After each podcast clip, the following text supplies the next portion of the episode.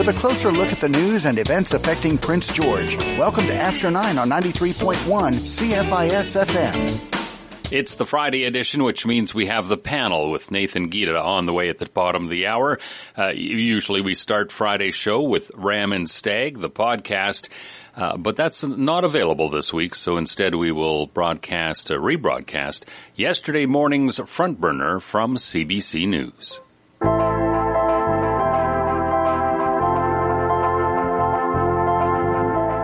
As we talked about on the show on Tuesday, the big headline out of Monday's Liberal budget was money for a national childcare program. It's something that lots and lots of people in this country have been calling for for decades. Like I'm talking about since 1970, when Canada's Royal Commission on the Status of Women recommended it. Since then, political parties and governments have studied it, proposed it, even gotten close a few times, only for things to fall apart. I'm Jamie Poisson, and today, how we got here, and is this really the moment? I'm speaking with someone who is very hopeful that it will be. Martha Friendly, Executive Director of the Child Care Resource and Research Unit. Hi, Martha. Thank you for being here. Thank you for having me, Jamie. I'm thrilled. Uh, so, so I saw you on Twitter Monday night. You said that you were popping some champagne. That that Monday's announcement was really emotional for you. Hey. Yes. Uh, when somebody had emailed me saying, "Are you tearing up?" and I said, mm. "Actually, it's more popping champagne," but there was some tearing up. I have to say. Okay. Well, I want to talk to you more about Monday later on. But first, I, really want to understand today how we got here. Uh, so I know that you've been active in this movement for national child care in Canada since the early days, like the late 1970s. And and you were, of course, watching when in 1984, the Liberal government of Pierre Elliott Trudeau formed this task force on childcare to look yes. into the issue. Women's movement leaders are now targeting daycare. They seem to be saying they want it all now. They will stop at nothing short of a nationwide universal daycare system across this country. Here's the dilemma. They want good childcare at reasonable rates. Daycare workers are already underpaid, yet the cost of daycare is pushing family budgets to their limits. Yes. And at the time, how hopeful were you that that was actually going to lead to a universal childcare program in Canada? Oh, I remember being extremely hopeful. It was an incredibly thorough piece of work. It, if you read it now, it actually it, it covers a lot of the issues that we're still talking about, like parental leave, for example, and um, it actually recommended a program of universal childcare that would build up over time. And I guess I was more naive at the time. I thought if there was a task force on something and it was good, it would become a reality. And so at this time, when, when this report was finally released from the task force, uh, Trudeau Sr., he, he, wasn't the prime minister anymore, right? And it was conservative. Yeah.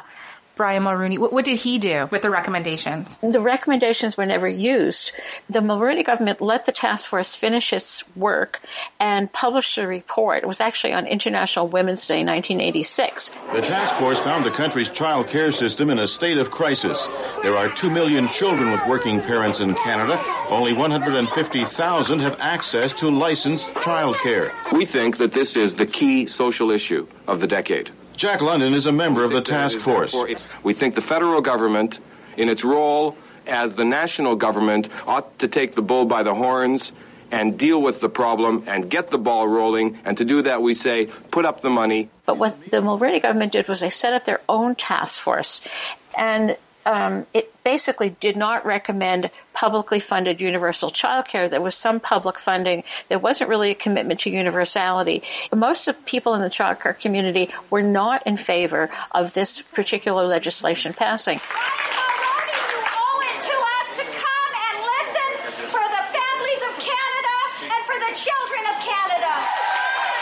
The government has proposed a childcare strategy but more than half the money will be spent in tax breaks. And to this group, that's not good enough. Women are not going to go back to being barefoot and pregnant in their kitchens. So where it ended was that um, it, um, there was the federal election was called in 1988, just at the time that the bill moved into the Senate. It was the day that it moved into the Senate, and so it died on the order paper, and it never came back. So, so essentially, what you're saying is that even this Mulroney version of a child care program doesn't come to pass. And then I, I, believe it's 1993. Then um, there is an election, and the Chrétien Liberals uh, put childcare on the national agenda again. But in their campaign, they don't promise universal childcare, right? But they do pledge to expand it and pump a bunch of money into it. The Red Book promised 150,000 new daycare spaces and more money.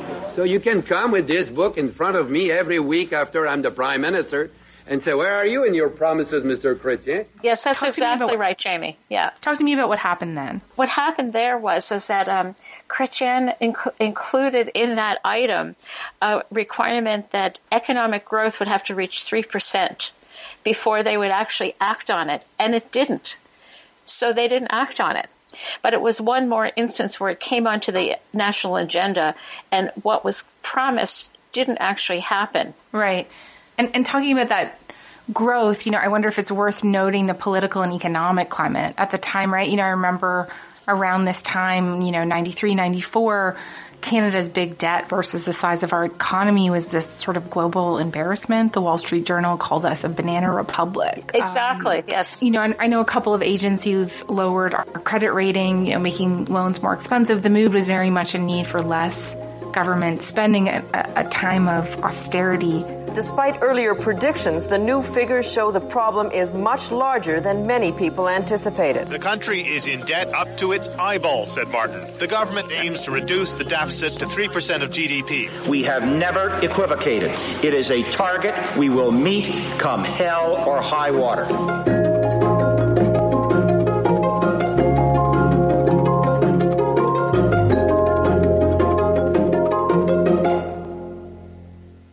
Martha to 1997 um, because this is the year that Quebec does something massive in terms of childcare. And and what do they introduce?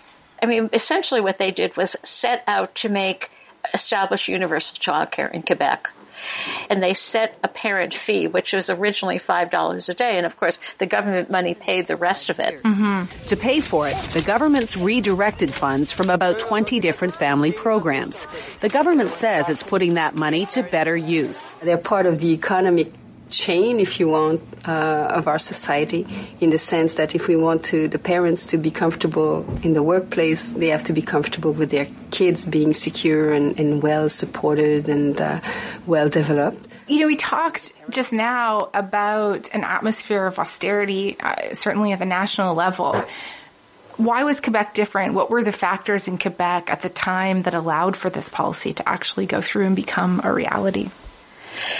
Yeah, well, you know, people have always said Quebec, in some ways, is more progressive, you know, socially than the rest of Canada. But I think what was happening then, in particular, there are a couple of things, and one of them had to do with Quebec separatism. So there was a whole, it was kind of a nation building kind of program. For one thing, it really it uh, provided an opportunity for ch- children to, you know, really to cement French at a at an earlier age. And I think the other thing that happened was that Quebec um, had a had a champion in mm. Pauline Marois. Ce n'était pas un luxe que de servir les familles québécoises, que de se préoccuper des enfants et de l'égalité des chances. Which was really important. I mean, she played different roles in the government. At one time, she was the education minister, but she was also the finance minister at, at, at, another point in there. And she was quite influential and she really championed the program. She believed in the program and it takes a champion sometimes to actually make, you know, bring this together. Right. And, you know, I know, uh, in a little bit we're going to talk about another female finance minister. Who, That's uh, right. May or may not be um, the champion that this country needs uh, for a national program.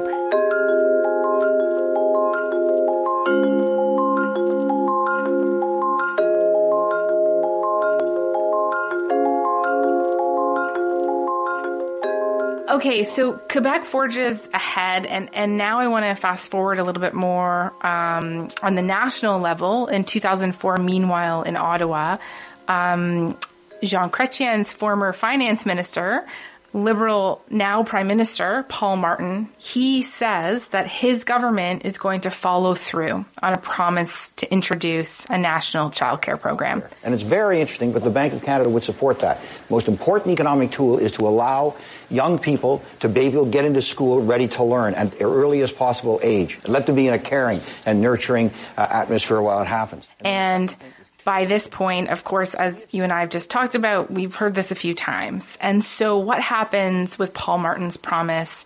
Does it actually lead to action?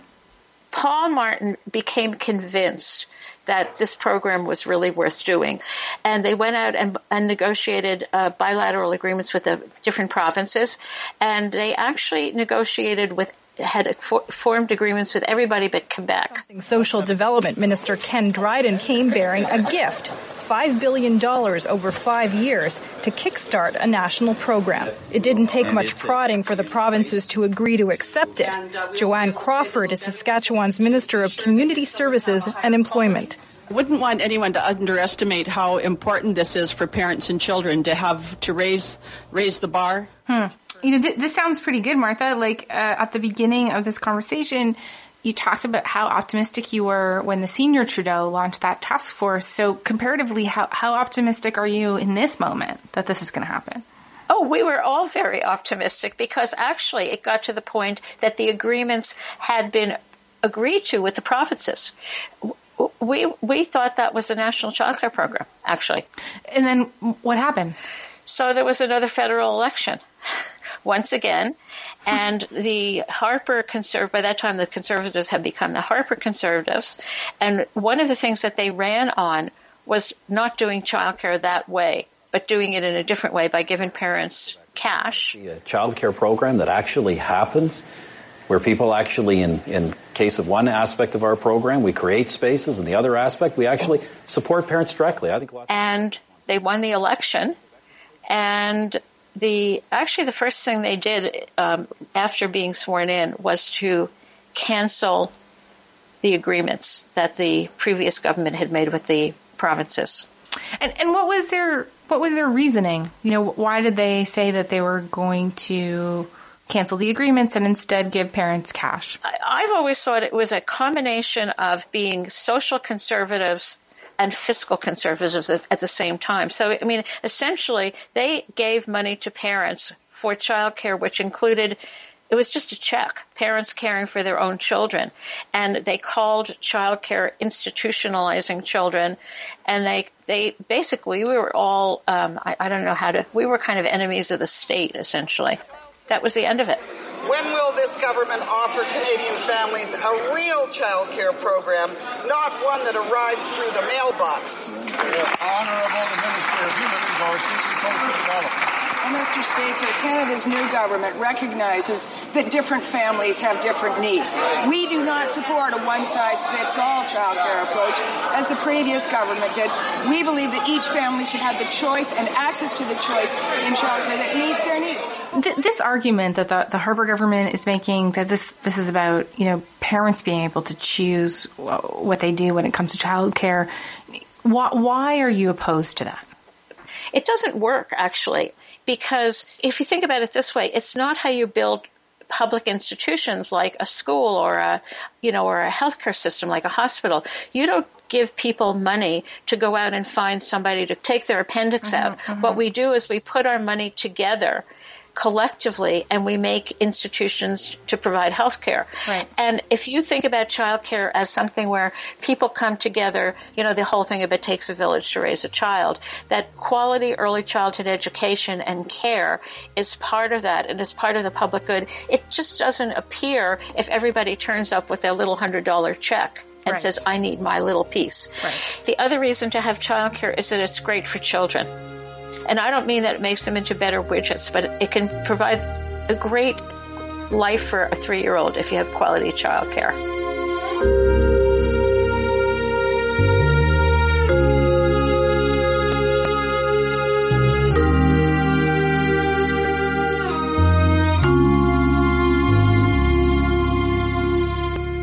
That is part one of yesterday morning's front burner from CBC News. Part two coming up in a moment here on 93.1 CFIS FM's After Nine. Hi, I'm Tim the host of the daily feature, The Onstage Spotlight, your way of keeping informed about performers and performances happening throughout the Prince George area. I'll be highlighting artists from all musical genres, both local and from around the world. I'll be featuring not only their music, but concert details and interesting insights into the music industry. So join me weekdays at 8.30, 11.30, and 3.30, Saturdays at 9.30 and 12.30, and Sundays at 12.30. That's the Onstage Spotlight, only on CFIS FM 93.1.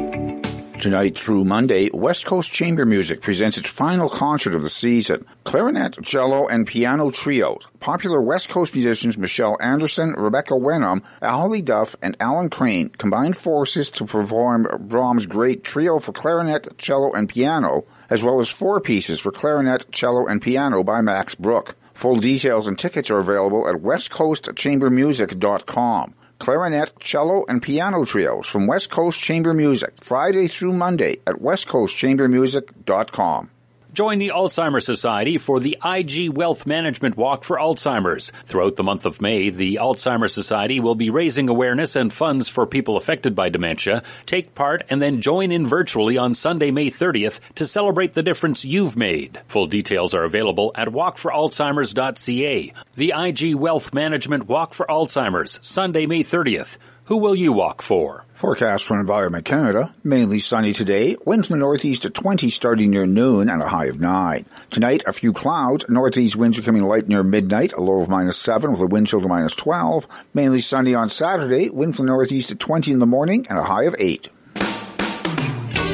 You're listening to After 9 on Prince George's Community Station, 93.1 CFIS FM. And here is part two of yesterday morning's front burner from CBC News. Okay, and so let's fast forward again here, uh, because as a political issue, childcare kind of fades into the background for about a decade. And, and during the 2015 federal election, the NDP brings it back into the spotlight and they promise $15 a day daycare tom- Tomo care, right? Um, That's correct. It's invariably women who have to make the toughest choices on their careers, and that's why we will get to quality, affordable, $15 a day childcare, 1 million spaces across Canada. And the Liberals, I remember they were also promising an expansion of childcare, although it's not the big universal plan like the NDP is promising. Yes. The Liberals, they win the election. That's right. Um, but let's keep fast forwarding to 2017 because 2017 marks 20 years since Quebec first introduced its universal childcare program. And a couple of really interesting studies come out at the time, including one by the International Monetary Fund. And some of the numbers in these studies are pretty impressive. Hey, uh, can you tell me what they find? What was really interesting about the International Monetary Fund, it was in the context of Canadian productivity that they do annual reports on. And they had made the observation that Quebec's labor force participation rate of mothers had really been boosted by the Quebec Affordable Childcare Program. And that if Canada did the same thing, the rest of Canada did the same thing, that it would bring in more in terms of productivity than it would cost actually, that it would add to the Canadian economy, and that the labor force participation rate of mothers of young children was really needed mm-hmm. in the Canadian labor force. Right. I mean, you put people into the workforce, you put more people into the workforce, they pay more taxes on the income that they make. Those taxes yeah. go to paying for the childcare. Um, so, so, and they spend and, the money locally and all kinds of things like that. Right. And, you know, interesting. I know that there was another study by a Canadian economist that found that, um, the birth rate actually in Quebec had not decreased over the 20 years, whereas nationally it had. There is evidence that the birth, that having childcare, accessible childcare is one thing that ke- allows people to have children and keeps the labor force needs at a higher level. And they did come to that conclusion, yes.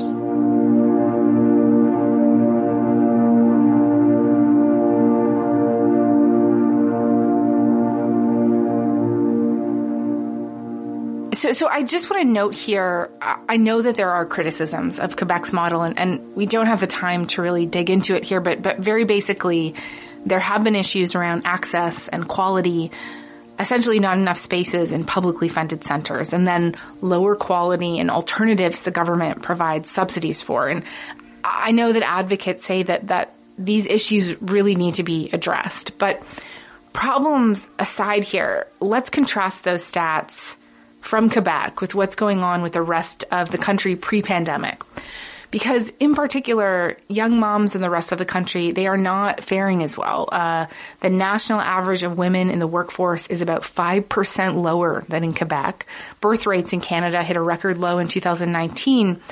And meanwhile, daycare costs keep going up. And I want to play you some clips from a few moms. Uh, of course, you hear from women who choose to not work because the finances just don't make any sense. For former journalist Amanda Aron Shamanovich, the cost of childcare was her career. The child care now is not affordable.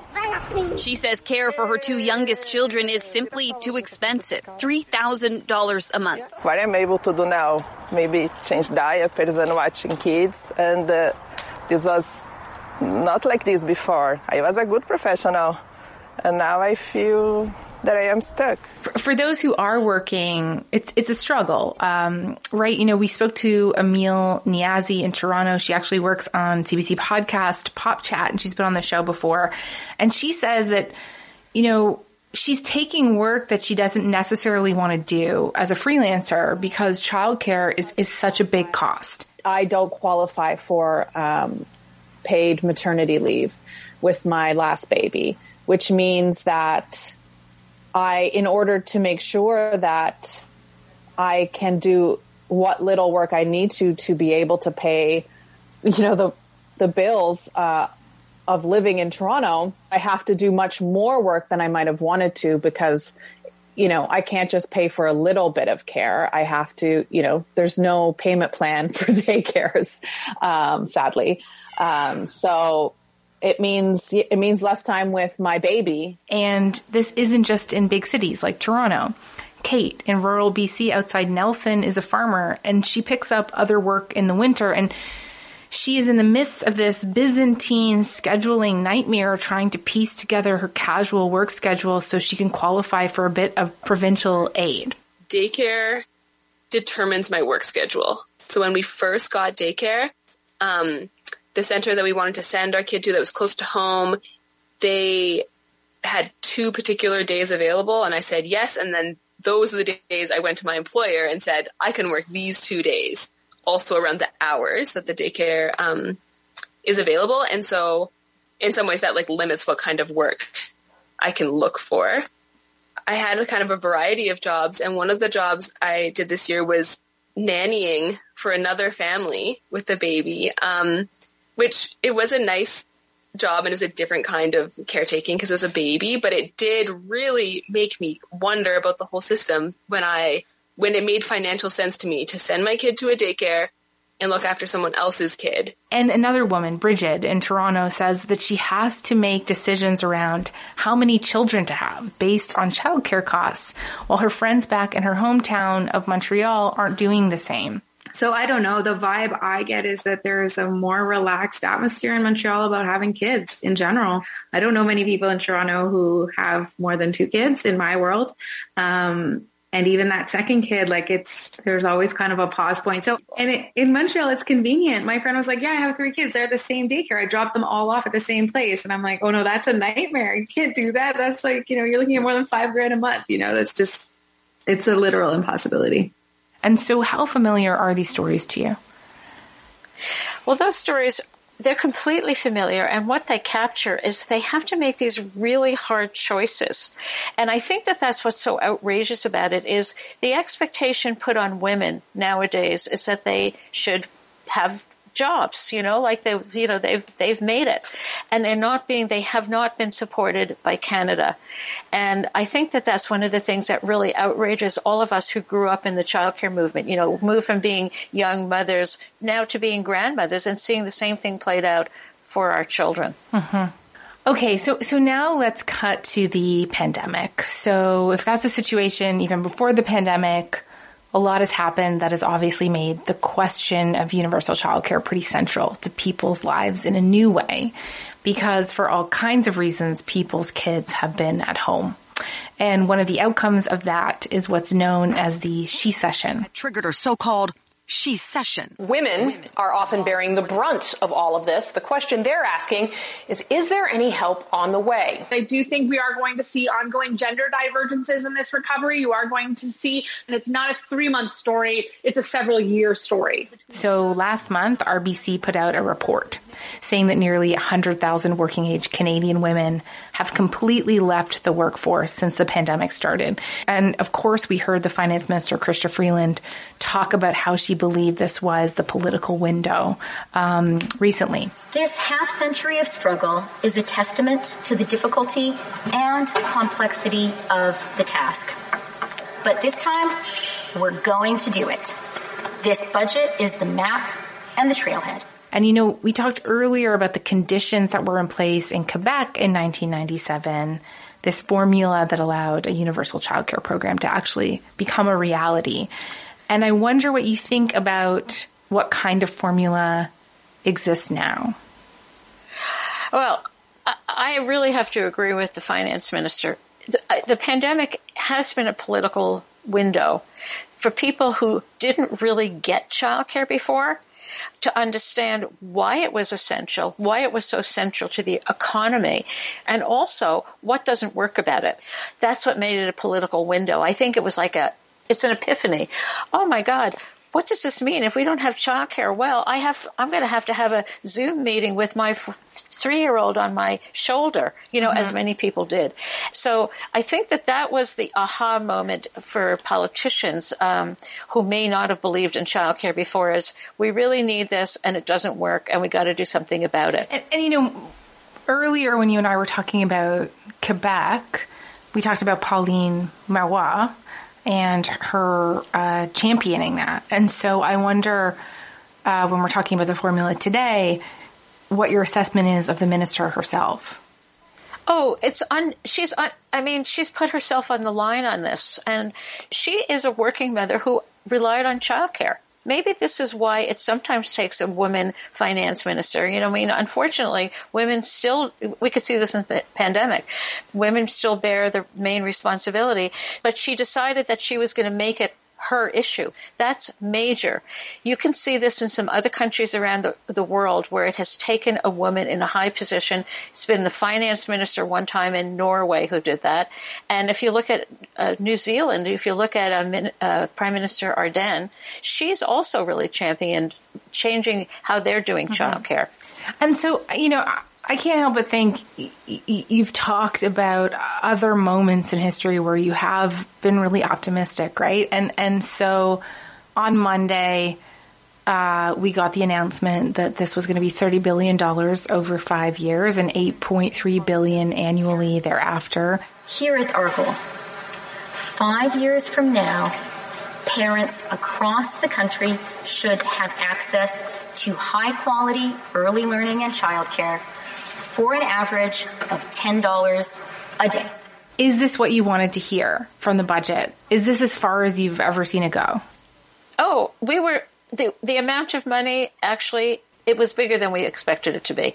We were kind of um, dumbfounded. You know what it represents? It represents this is we're putting on the table a really serious commitment. You know, all the details aren't laid down. There's a lot of, of pieces that need to be done, but it really, really is has um, stated their intention to really bring in over time sustained funding to really put a national child care system in place, a universal child care system. We've never had child care being a central item in the budget for economic reasons before, you know, or at all you know, there's a lot of work to be done, but people feel that this is it. Hmm. And I know there's all kinds of possible pitfalls. You know, it depends on a lot of things. Right. I, I mean, first of all, they could they could lose the election, right? They could lose the election, or they somebody could change their mind, or they could have a different leader, or mm-hmm. you know, they, it's all kinds of possible. The provinces could all refuse, or you know, one thing or another. But it just feels like there's an opportunity to make this work, and I think that that's kind of the sentiment in the childcare community.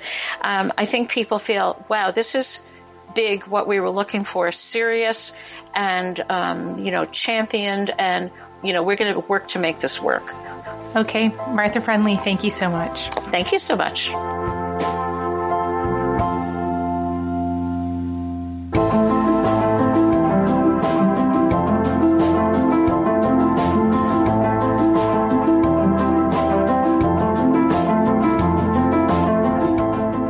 Right, well, that is all for today. Thank you so much for listening to Front Burner. We'll talk to you tomorrow.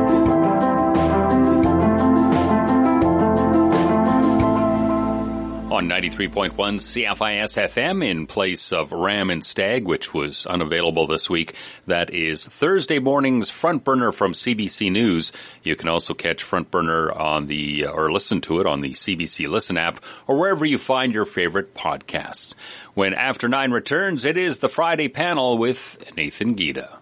The Northern Indigenous Arts Council is working with the Diversified Transportation to get local Indigenous artwork on BC Bus North buses. Artist submissions must include a letter of introduction with Indigenous affiliation, your biography and resume, and up to three original artworks or design concepts with a statement for each. More information is available from the Indigenous Arts Council's Facebook page. Submission deadline to have your Indigenous artwork considered for BC Bus North buses is 5 p.m. Friday, May 7th. The Prince George Spruce Kings 39th annual Show Home Lottery is ready for you. Built in the Aberdeen Glen subdivision by Hobson Construction, the 2,600 square foot home comes fully furnished by Theory Hardware with appliances from Andres Electronics and is valued at $670,000. Tickets are available by phone or online online at sprucekingsshowhome.ca. Tickets for a final mega 50-50 jackpot are also available. The 39th annual Spruce Kings Show Home Lottery. Grand prize draw date is April 30th. The value of one, the power of many. That's the theme for National Volunteer Week 2021. The value of one, the power of many, reflects on the awe-inspiring acts of kindness by millions of individuals and the magic that happens when we work together toward a common purpose. Celebrate the importance of volunteerism across BC with the annual National Volunteer Week photo contest. Full details are available through the National Volunteer Week link at volunteerbc.bc.ca. National Volunteer Week, on through Saturday across Canada. The value of one, the power of many. Prince George Crime Stoppers is now Northern BC Crime Stoppers. Coming off another record year, your local Crime Stoppers organization is geared up to receive tips from across Northern BC anonymously 24-7, 365 days a year. Call 1-800-222-TIPS or make your submission online at pgcrimestoppers.bc.ca. Don't miss Crime Stoppers' next community shredded event, Saturday from 10 to 2 at the PGSS parking lot to dispose of personal documents safely and securely with Northern BC Crime Stoppers. Keeping you up to date on current news and events in and around Prince George. This is After 9 on 93.1 CFIS FM. Yes, good morning. Of course, this is the panel portion that we have on After Nine. I'm your host, Nathan Gita, and we are here live with our panelists, which include Peter Ewart, Art Betke, Eric Allen, and Herb Martin. We're going to start off with the BC budget, which apparently we actually got written this time around. So there is there is actually a budget now. That's good, uh, and apparently there's some things in it. Uh, of course, uh, one of those things is $15 million for the Premier's office. No idea what that's going for, but hey, if you want to give me $50 million for my office, I'll take it anytime. Uh, to lead us off on this, we'll start as we always do with Herb. Herb, what's in the budget and why does it matter? Uh, it uh, includes um, a fairly large increase in the uh, overall debt in the next three years. Uh, there's going to be another forty billion uh, dollar debt incurred by BC. astonishingly, um, only half of that is from COVID. The other half is from capital projects such as Site C, um, which sort of begs the question. Uh, is there enough scrutiny on Site C? And um, I think the, the answer probably is no, there's not. And we should be looking at that, uh, that project um, a lot more closely and see if it actually will pay dividends um, for BC in the future. I mean, trusting the expert is is something that we can do anytime. I, I'm sure that it always turns out well and nothing ever goes wrong. Art, should we just trust the experts and believe that the debt will be paid down someday by your great great grandchildren? uh, no. I, I would go with uh, past history. Uh, what happens to governments that get too far in debt? Uh, I recall back in the 80s, the New Zealand government uh, pretty much melted down when uh, uh, they came up against the debt wall, and and they ma- managed to resolve it at that time. I don't think we learned that lesson. They learned it. I think they've forgotten again. They're they're going back into debt as usual. Uh, there's something about governments where they just love to spend, and uh, at the same time, they love to interfere in the economy and impose their ideological values, and uh, to the detriment of the economy and uh, people's prosperity. Uh, seems to be more the same, and uh, we're just going to keep borrowing and borrowing until we can't, or everything crashes. I think that's going to be the eventual end. Peter, I mean, there, that does sound like a lot of debt, but I'm, you know, we live in a time of uh, very low interest rates. I'm sure everything will be just fine. What do you think? Uh, well, I agree. Um, you know, like sooner or later, the uh, interest rates go up, and of course, when that will happen, there will be a catastrophe all over the place because there's so much uh, debt uh, uh, at the government level, but also at other levels of uh, of government in the corporate sector and and personal debt, right? So the debt thing is a is a big issue, right? And uh, uh, in terms of uh, resolving it, uh, like a lot of uh, you know what's going on right now, like I I'm, I get concerned about when I see all these uh, things about. Uh, like I'm, I'm in support of uh, a greener environment, but uh, a lot of the uh, proposals that are put forward and all this is all about uh, you know making the corporations greener and and the the people paying for it. You know, so there's a there's an issue there. Um, so I you know at the same time in the you know like I think that uh, the provincial budget like one of the things I would have liked to have seen in the provincial budget was uh, uh, a plan for paid sick days. You know, in terms of uh, solving this. Uh, COVID 19 problem. Uh, you know, that's one of the biggest problems right now is that, uh, you know, people uh, get sick, but then they're stuck, in, especially in low wage uh, positions, uh, they're, they're stuck in terms of whether they go into work or uh, whether they stay at home and uh, maybe not pay their rent. And uh, so that's, that's an issue. That, that was a gap that I saw in the budget that, that should be filled. That that's not an unfair observation, and I think that there is a place for uh, for paid sick days. Though what that's going to look like exactly, especially for smaller employers, is a bit of a debate. Um, Eric, you know, there's a lot of debt here. There's a lot of other items in the budget. There's no explanation what's going to happen with uh, the icebreakers being built here or the daycare stuff and, and dental. Like, there's been some talk about it, but there's nothing really clear there. What do you think about it all? Well, you know, I mean, it's. I'm just looking at a thing here where they project the deficit for 2021 of 8.1 billion. So you know, we went from millions, you know, a daily conversation about hundreds of millions. Now we're talking in billions. Doesn't nobody blinks an eye, and uh, you know, this is not good. I mean, some of the stuff in the budget is is good. You know, they need money for this pandemic and recovery, and you know, they got kids under 12 riding free. Well, that's a that's a non. That doesn't mean anything because the buses are running uh, three quarters empty all the time anyway. You put kids in them, it's not going to uh, to change anything. You know, it's uh, you can. I, I suggested this years ago. You're running these buses empty. and Let the kids ride free to the uh, swimming pool, and uh, so I guess maybe they they make some money off the kids, but you know. So anyway, that's in there big investment in mental health, and I think that mental health investment's basically tied in where we look something like what we're going to build on First Avenue, and that's some of that money that's coming to the city and uh, Northern Health and that to build that, and it's an all-inclusive type thing, and the different departments will work together, and mental health will be one of it, and homeless will be another, and uh, drug addiction will be another, and I think we have to do something in that regard. We can't just walk around people on the sidewalk and pretend they're not there. So, so I think that's good. But the, the overall spending, like somebody mentioned, Site C. Uh, why in the hell we just carry on and, and driving up the debt, driving up the debt, and I don't know when you'll ever get this money back. You know, just it's just incomprehensible. But then they turn around and they give you a, a increase in your gas prices with this carbon tax unless I, you know, my eyes went on me yesterday. I mean, I drove by one uh, service station that said gas was a dollar forty, and I went by the next one said a dollar twenty nine. Now either one guy is wrong, or the other guy hasn't put his price up yet. But with the uh, carbon tax, I think we're you know we're going to pay for that in so many different ways in the grocery stores, everything. And maybe the only way to save money is to reduce driving. That doesn't help the tourist industry. So I don't know at this point. That's fair enough. Um, we're uh, we got started a little bit late here, so we're going to take a quick break right now. We'll come back with the panel in just a moment.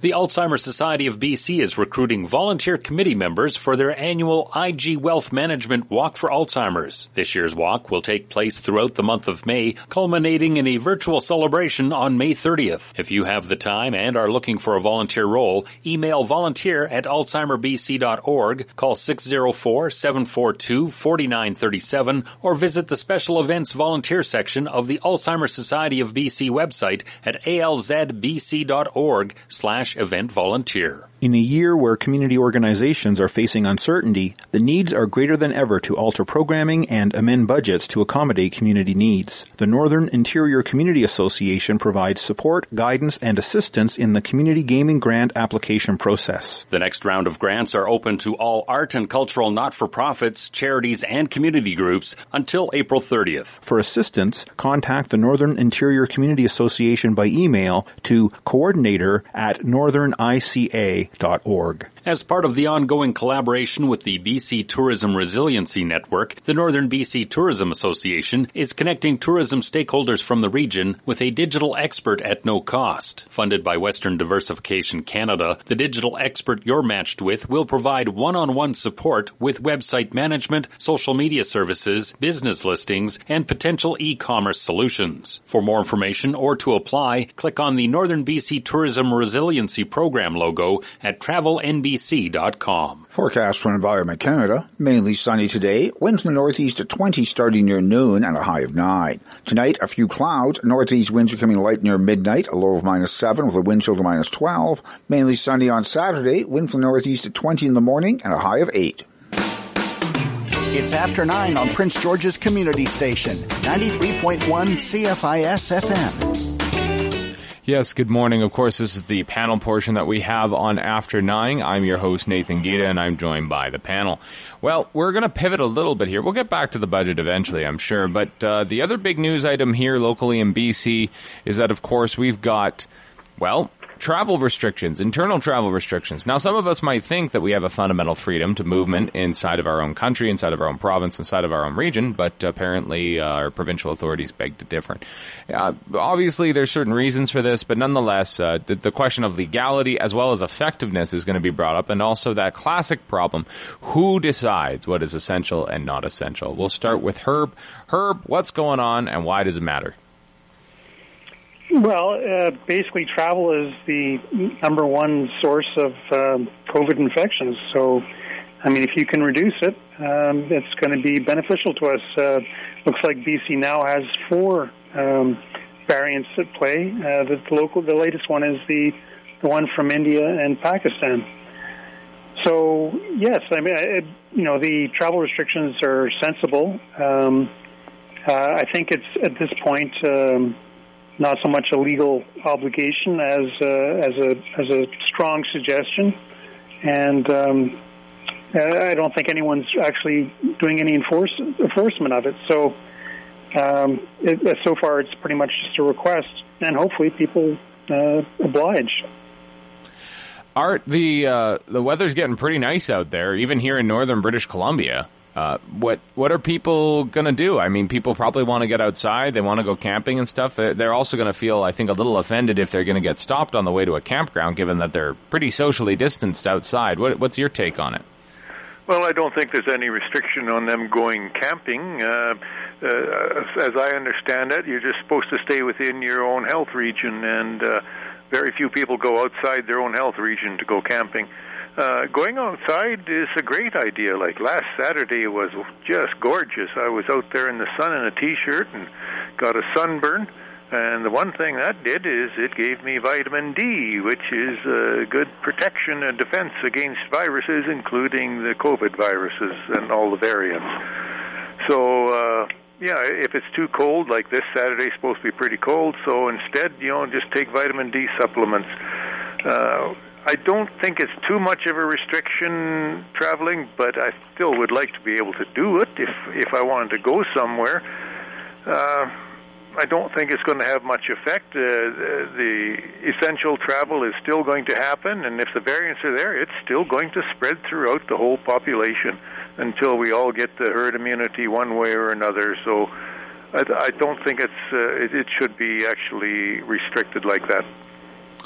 Peter, I mean, uh, we've all become uh, armchair epidemiologists over the last 15 months. What what does any of it really mean is a is a hard question and what's the correct uh, policy prescription for these things with with the travel restrictions not unlike the church worship restrictions which are ongoing uh, do you not think that there might be a challenge through the courts and someone would have a leg to stand on here uh, yes I think that's entirely possible like uh, you know because I, I, think what's happened in both BC and Ontario is that uh, this this whole measure measure of stopping people and, uh, from going outside their health district and so on uh, uh, was not thought through properly by the government, like to the point that Ford, uh, I, I think it was yesterday, he apologized, uh, you know, for uh, bringing in the measures like that where police could stop people in the streets and and and also banning people from going to playgrounds, which is just crazy.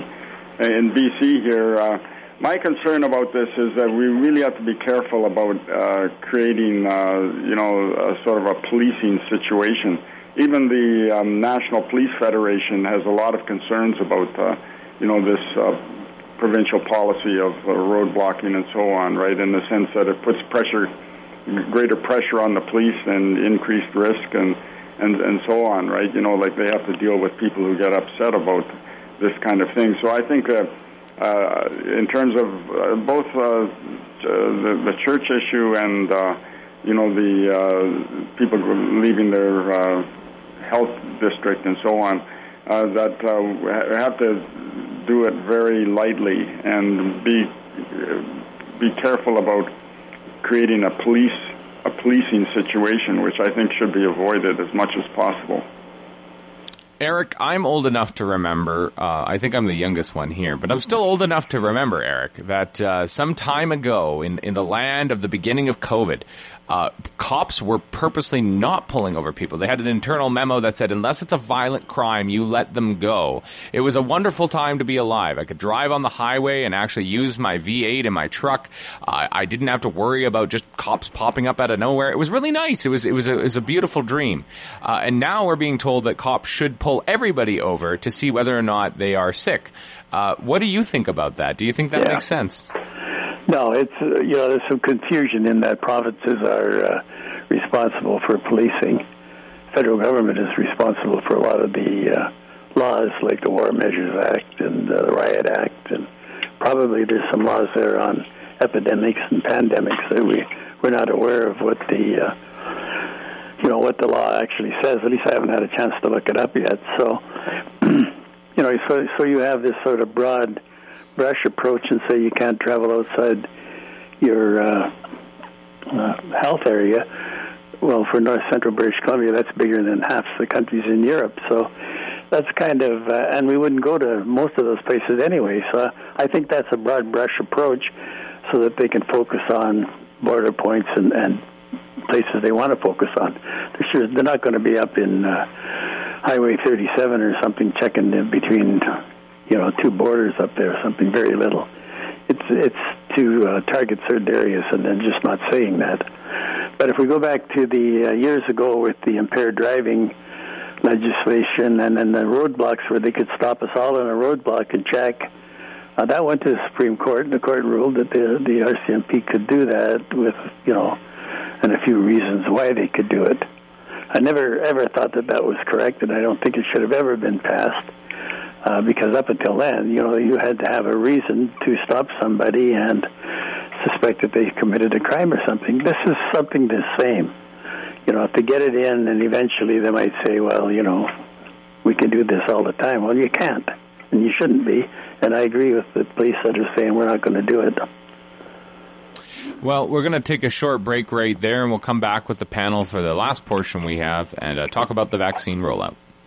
Individuals who experienced sexual misconduct as a member of the Canadian Armed Forces or as an employee of the Department of National Defense may qualify for financial compensation and participate in a restorative engagement program. Staff of the non-public funds Canadian Forces may also be eligible. Claims for financial compensation and the restorative engagement program must be filed by November 24th. Be heard. To file a claim, visit CAF-DND Sexual Misconduct Class Action the city of Prince George is releasing its annual lists of roads and sidewalks slated for resurfacing and rehabilitation during the upcoming paving season. This year, the city will resurface about 43 lane kilometers of road. The city is also rehabilitating about 1.3 k of sidewalk. In total, there will be 38 projects for road resurfacing and 5 for sidewalks this year.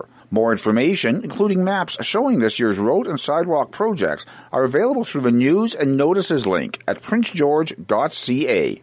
The Vantage Point's Youth Leadership is presenting a free Mix and Mingle Zoom meeting on Thursday, May 6th. Not-for-profit professionals aged 18 to 35 are invited to take part in the discussion on the value of joining a board. Joining a board can be an incredibly enriching experience and is a great way to bolster your resume. Find out more during the free Zoom meeting. The value of joining a board, Thursday, May 6th from 4 to 5.30. Full details and registration are available through thevantagepoint.ca. Tonight through Monday, West Coast Chamber Music presents its final concert of the season. Clarinet, cello, and piano trios. Popular West Coast musicians Michelle Anderson, Rebecca Wenham, Holly Duff, and Alan Crane combined forces to perform Brahms' great trio for clarinet, cello, and piano, as well as four pieces for clarinet, cello, and piano by Max Bruch. Full details and tickets are available at westcoastchambermusic.com clarinet, cello, and piano trios from West Coast Chamber Music, Friday through Monday at westcoastchambermusic.com. Featuring the people who make things happen in Prince George, you're listening to After 9 on 93.1 CFIS FM. Yes, of course, we're back with the panel portion we have here on Fridays. We're into our last portion of the panel, and we always try to get to local issues, but one of the local ongoing issues is, of course, the vaccine rollout. Uh, for numbers on that and how things are going uh, and whether or not uh, we're on schedule or when uh, herd immunity will be uh, achieved, we're going to go to Herb Martin. Herb? Uh, well, overall, um, Canada's got a, a 27% um, one dose vaccination rate anyway, which is it's not it's not terrible. It's better than most of Europe, and we're we're getting closer to the Americans. Um, an interesting uh, side note is that um, uh, Trump's shadow is still uh, still on the scene uh, with uh, the uh, but about two thirds of the AstraZeneca vaccine produced at um, Emergent Biosolutions in the States, which is traded on its relationship with a key Trump administrative official to win federal contracts and subsequently um, screwed up the production of uh, 15 million doses of the Johnson & Johnson vaccine and is now suspected of um, uh, screwing up the AstraZeneca production as well. So, yeah, overall, uh, things are, are are going uh, not too badly, but it, it could have been better. Art, I mean, uh, the vaccine's rolling along, but uh, something that was actually mentioned the other day by uh, my compadre Aaron Ekman was that he didn't really actually know where, where one was supposed to get it. Uh, he's seen a lot of stuff about please get the vaccine, and then when you know if you want to get it, uh, was it was kind of uh, it didn't really seem to show you where, given your age or demographic. I bumped into it when I was looking up the travel restrictions, and because I'm I am a person who's a status Indian, supposedly I can get it before other people, but also thanks to my age, I'm in the same category as everybody else. 30 year olds can get it. What does the government need to communicate this more clearly? Maybe where the where the vaccine can be got. Well, I haven't been paying much attention since I've already had it. I don't need the vaccine, so uh, I really don't know. Um, I did uh, see people uh, going to the civic center uh, and and getting the vaccine, and they had the signs up there. So it seems to me that uh, uh, it was you know, people did know where to go. It was a pretty steady stream of people going in and out. Uh, this was a while ago, and they were the elderly. So uh, it seems to me, it's, uh, if you want to know, it's easy enough to find out where to go. Yeah, I suppose so. I guess I thought I was going to get something in the mail like this, you know, like the, the when they do the census or something. In any case, uh, Peter, you know, the the vaccine's rolling along here. I've heard everything from it's the greatest thing that man's ever created to it's extremely dangerous. Uh, some of that might be fake news. Some of it might be fake news the other way too. What what what are people supposed to think about the vaccine? And and when when do they think that they're going to get it? And does everybody need to have it? Uh, well, you know, I, I'm a supporter of the vaccines. I think uh, that uh, history shows that uh, they can be effective, and uh, from everything that I've seen so far, it's a good idea to get uh, the vaccine and uh, possibly vaccines in the future. You know, it's a it's a, a form of health technology that uh, has proven itself in terms of uh, other illnesses such as polio and smallpox and, and so on. Uh, that's not to say that there can't be problems with it. Uh, of course, there can be, uh, but uh, overall, my uh, my take on that is that uh, people should partake of it, um, and we have to work together to defeat this uh, illness. Right? Uh, you know, it, it's there could be uh, waves in the future. I think the other thing that comes out of this uh, that this pandemic has shown is that uh, we really need to uh, beef up the healthcare sector. You know, the pandemic has exposed a whole bunch of holes in that sector, and uh, uh, you know the personnel there are working very hard. Uh, I've had a, I've had the vaccine already, and I thought it was very well organized locally here. Um, but um, the the personnel they the personnel and the institutions they need uh, they need assistance they need help to be able to deal with this now and in the future. Eric, uh, we've got a few seconds left here. I'll give you the last word. What do we need? Uh, what do we need to think about when it comes to the vaccine? And, and are we moving fast enough? What's what's happening here? Well, I, you know, I think we're we went into this blind. We didn't know what it was about, and people were trying all sorts of things. But I just looked at a headline today, and it says uh, one dose of AstraZeneca or Pfizer vaccine provides protection against COVID-19 that lasts at least 10 weeks. Study finds. And that's if you just get that uh, one shot, which is only a partial shot, and then you get your second shot later on. I think if you get a full shot, you're probably good for, uh, you know, maybe 20 weeks or something. So it, it's starting to look like we're probably going to have to get booster shots uh, two, maybe two times a year or something with this thing. So I really don't know. It just it changes uh, every couple of weeks. It does change every couple of weeks, but with that, we have to wait till next week. Thank you so much for tuning in, and uh, the panel will be back next Friday.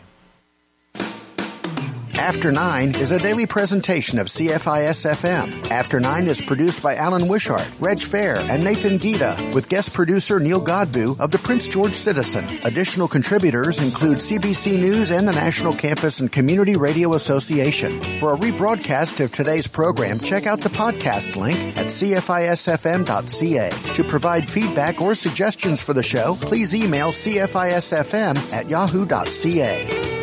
You're tuned to 93.1 CFIS FM, Prince George, proudly sponsored by community organizations like the Prince George Symphony Orchestra.